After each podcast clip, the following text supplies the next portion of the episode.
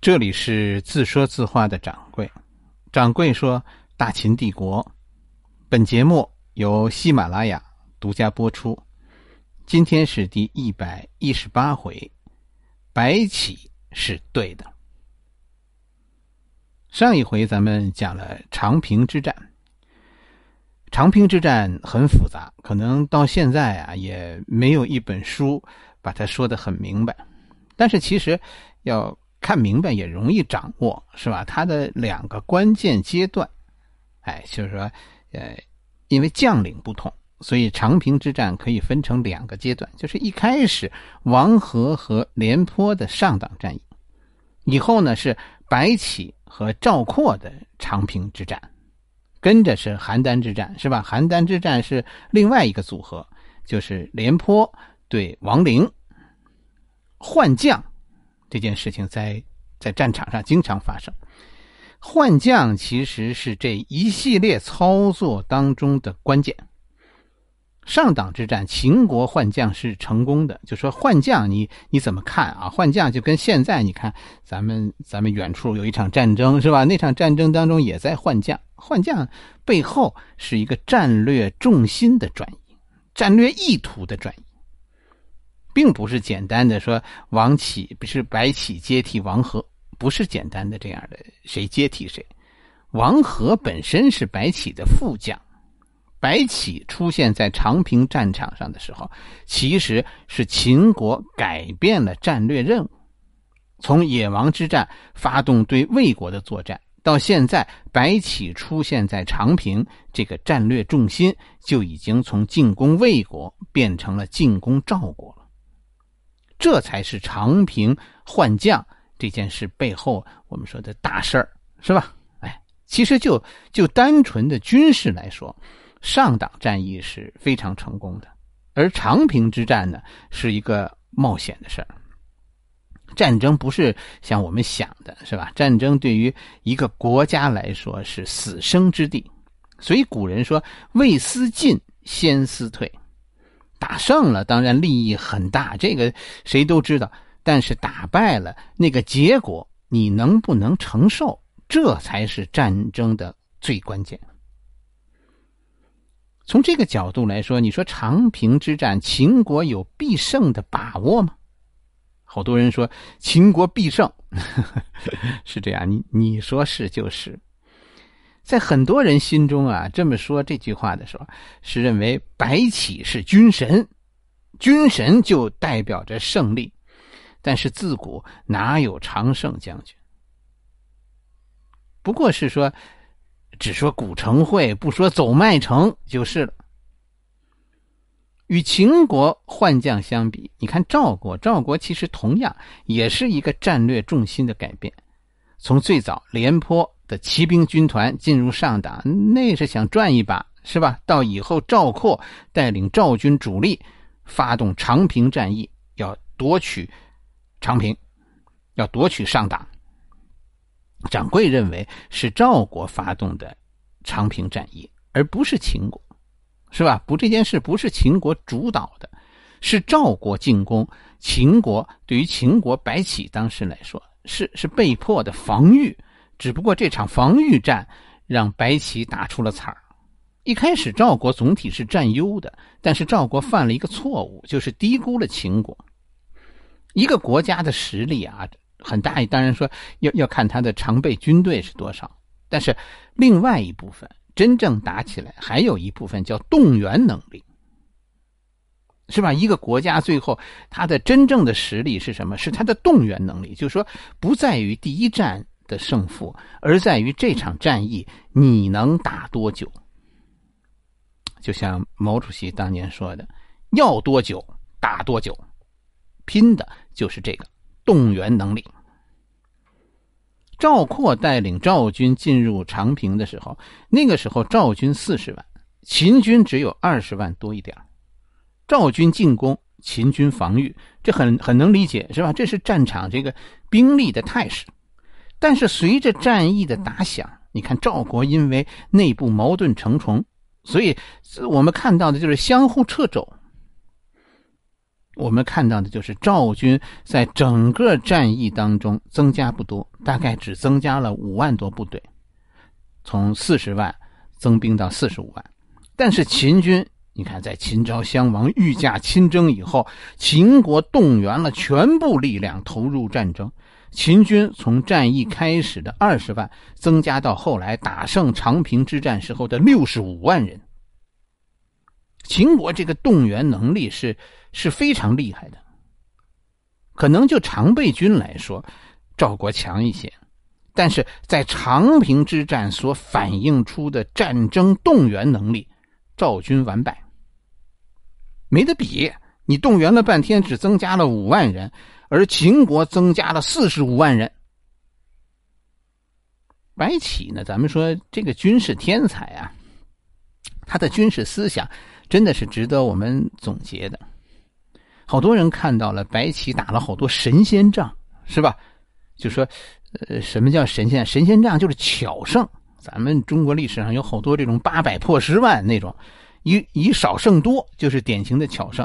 是吧？你说在长平一战合围二十万赵军，这是军事史上的神来之笔。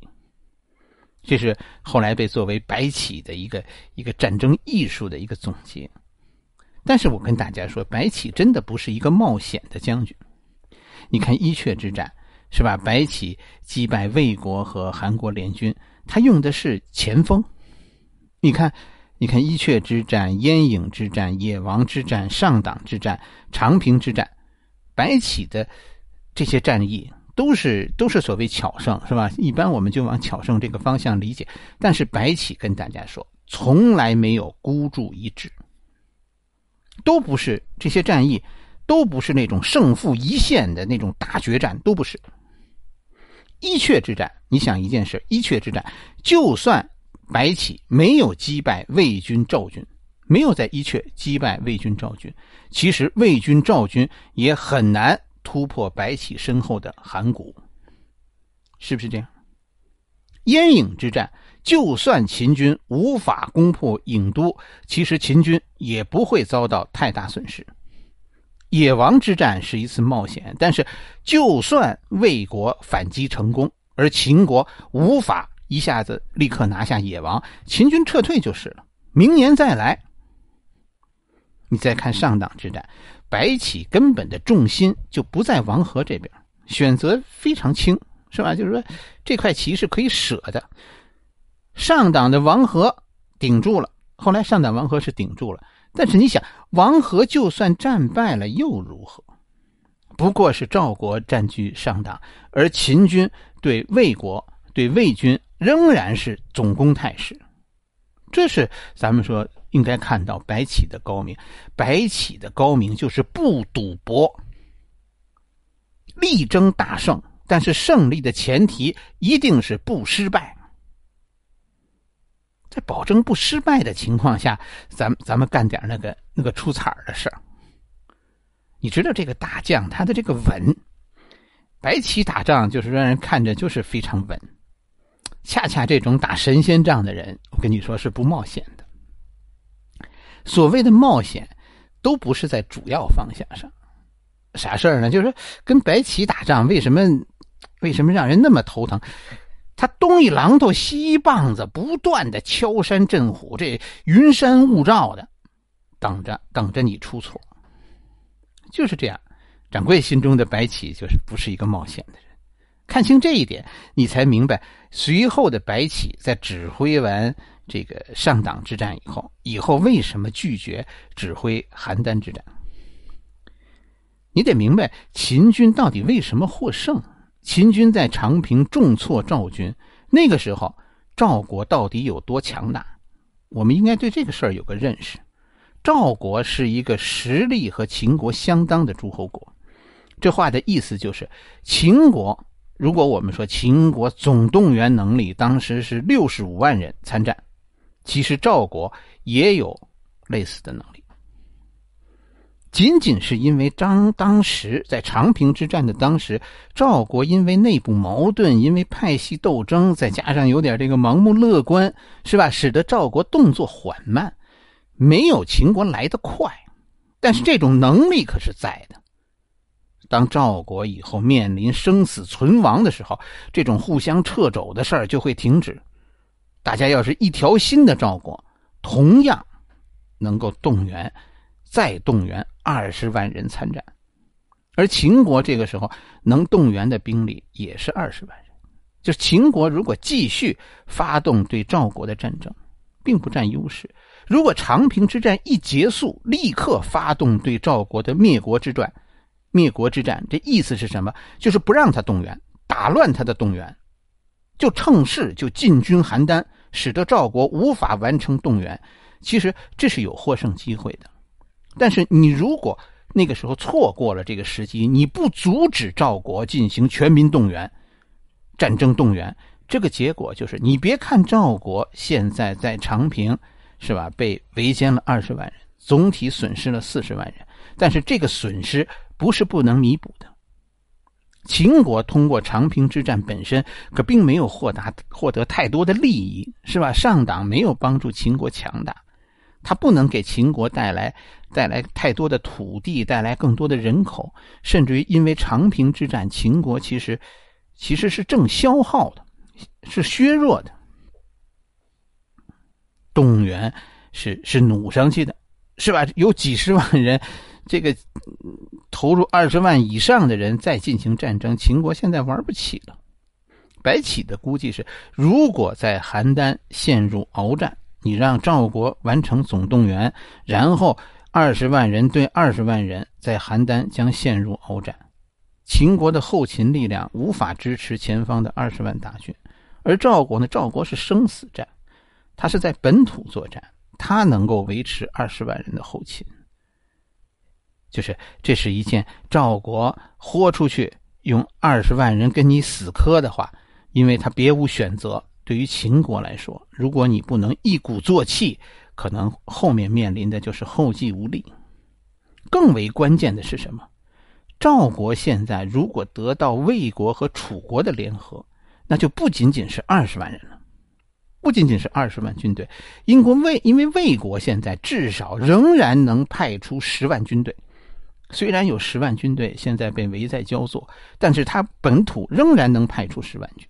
楚国动用二十万人支持赵国，那也不是大事儿，就是。联军联合起来加加起来，你现在算算，总兵力远远超过秦军的。兵力上的优势还在其次，因为因为这个联军就是这样，是吧？二十万楚军加上十万魏军，再加二十万赵军，可能总体战斗力还不如二十万赵军。你还千万别觉得他们加一块是是五十万人，不是。兵力上的悬殊不是问题。如果你看一下地图，你就会明白白起的担心在何处。这个担心真不是多余的。白起就这样一生不冒险，这是你了解白起军事思想的一个出发点。现在秦国从上党到河东，整个山西南部，你看一下地图，是一个狭长地带。从野王出来，就是一路围棋，就叫一路单关，是吧？一直到这儿。而黄河对岸的韩国是个很不靠谱的盟国，韩国的倒戈就跟那个翻翻书似的，是不是？那真的是没谱。如果韩国突然倒戈，倒向赵国联盟，这个一字长蛇阵整个侧翼就会暴露给敌军。这一系列的城市当中，只要一点被切断。秦军在邯郸就陷入合围，到时候这就不是二十万秦军，而是二十万张嘴，所以这个风险是极大的。进攻邯郸，与之相比呢，是不是就没有更好的办法呢？当然有，这就是这就是当时白起拒绝在在后来指挥邯郸战役的这个这个原因。因为有其他的选择，你没必要去去跟赵国怄气，是吧？非非要跟他，非要把他怎么样？你当时最有效的办法是什么？就是在长平这一块牵制赵军，不让赵军以后增援魏国，然后然后继续野王之战那个战略意图。不是向北，而是向东击破魏军，击破焦作，然后占据、封闭整个河东。跟着你就这主动权在手，在你手嘛，你就准备长期经营河东就好了。你等明年后年河东打下粮食，是吧？秦军以后的前进就有了河东的保证。我有粮食，我的粮食不再是从关中运过来，而是就在河东，就吃本地粮，打本地仗。那个时候打出太行山，就叫水到渠成。明年后年就是水到渠成，你何必今年冒这么大危险？掌柜是觉得，其实细看起来，秦秦昭襄王啊，有点被长平之战的胜利冲昏了头。他也不知怎么突然一下子就相信速胜。但是其实那个时候，秦国的国力是不支持你这样的。一个最简单的判断就是，如果秦国当时不是主力向向着邯郸方向，不是出出这个呃利口口型东进太行，府口型东进太行，而是占据长平，封闭府口型，然后派一小支部队重走当年阙羽之战的路线。攻占阙羽，切断晋阳和邯郸的联络，从云中在燕军配合下攻占晋阳。你看看那个战场态势是什样啥样？而秦军主力呢？秦军主力也不出这个邯郸，是吧？而是走支关行，走太行行，与魏军，哎，与被合围的魏军在在焦作大决战。二十万秦军与焦作魏军相比，是战队占领绝对优势的。如果魏国最后得不到赵国支持，我觉得魏国顶不住。如果这十万人被被秦军歼灭，秦军占据整个河东，回身占据韩国，你再看看地图，秦国占据郑州以西全部伊洛平原，河西、河东、河晋中、晋北连为一体。哎呀，这是一个泰山压顶的态势啊！关键是河东、伊洛都是产粮区，等到秋天这里的粮食成熟了，秦人吃着河南粮食打中原仗。哎，如果秦国在在现在这一片土地上土改，到那个时候至少还有二十万翻身的河南农民加入秦军。后面的形势是不是比后来发动邯郸战役那样的啊？这个穷兵黩武要要要乐观的多。一句话就是，我用河南人打河南仗，就比我以后用用陕西人打河南仗，那那那要来的合算的多，是吧？每个人做事都有他的道理，所以有时候你看那个人，他越是固执啊。其实呢，说明他是他心里认为他的正确。白起是个打神仙仗的人，但是一生不用险的将军。而他这个国王啊，秦昭襄王是个是个年轻的国王，不是说年龄是吧？他年龄老大了，哎，他但是他他执政经验少，尤其是经历的亲身经历的事儿少，老天真。就有点这个急于看到成功。你别看他五十多岁了，他说了算没几年。刚刚扳倒舅舅魏冉，你说他这个年纪，也也也心里有有急迫感，好多事儿他等不了了。而且以这种新国王的心态，太急于建立功业了。这样，我们看到秦昭襄王爆发了和白起的那场那场冲突。我们说，其实对于邯郸问题，白起是对的。好了，我们这周的故，我们今天的故事就讲到这里。